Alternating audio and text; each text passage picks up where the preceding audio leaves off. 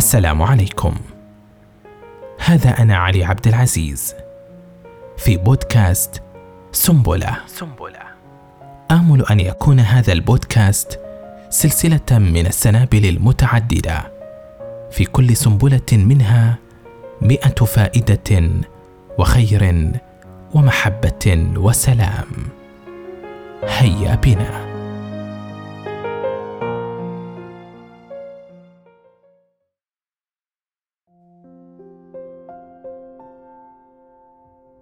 التغافل الذكي. عندما ترقيت إلى منصب مدير كان من ضمن الموظفين شاب نشيط جدا وناجح في عمله وكان يقوم بكل ما يطلب منه بذكاء وسرعة ودقة كما أنه يحقق نسبة إنجاز عالية. ذات مرة تقدم الشاب بإجازة ليسافر مع أصدقائه في رحلة لكنني رفضتها. فما كان منه إلا أن تقدم بإجازة مرضية واتصل مدعيا المرض معتذرا عن الحضور.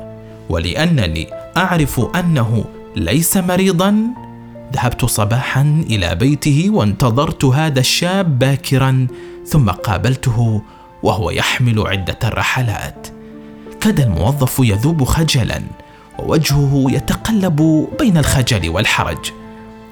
بينت له أنه لم يكن قادرا على خداعي وأنني لست بتلك السذاجة التي يظنها وبرهنت له أنه كاذب وخصمت عنه أجر اليوم مضاعفا. لكن ماذا حصل بعد ذلك؟ بعد أيام تقدم الشاب باستقالته. العبرة. من جهتي خسرت جهده ونسبة الإنجاز العالية التي كان يحققها. ولم يعد بالإمكان أن أرفع لادارتي العليا نسب الإنجاز السابقة. وصرت بحاجة للبحث عن شاب يمكنه أن يحقق ذات الإنجاز وهم قليل. كان غباء منقطع النظير. ما الذي استفدته من ذلك؟ يومها اكتشفت أن بعض ما نخسره في حياتنا يكون بسبب التضييق على الآخرين.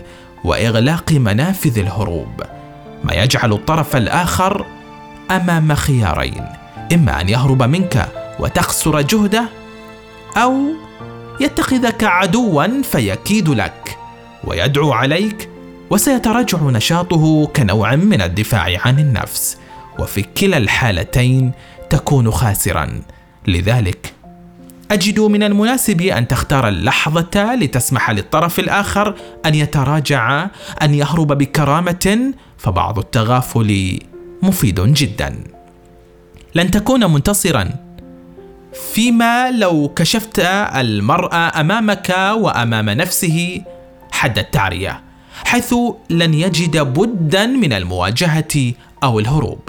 التجمل والتغافل هو ورقة التوت التي تسترنا وتحمينا. ليس الغافل بسيد في قومه، لكن سيد قومه المتغافل. الأفضل دائما أن تفتح لخصمك طريقا يخرج منه كريما فيحترمك بدل أن تحرجه فيعاديك. لا يشترط أن تفوز بكل المعارك، فبعض الفوز هزيمة.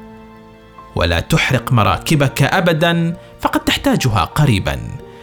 هذه إهداء لكل أب وأم ولكل زوج وزوجة ولكل الأخوة والأصدقاء ولكل مدير ومديرة ومعلم ومعلمة. لا بد أن تكسب الجميع بنوع من التغافل الذكي والتجاوز وذلك ليس غباء بل هو منتهى الذكاء والفطنة.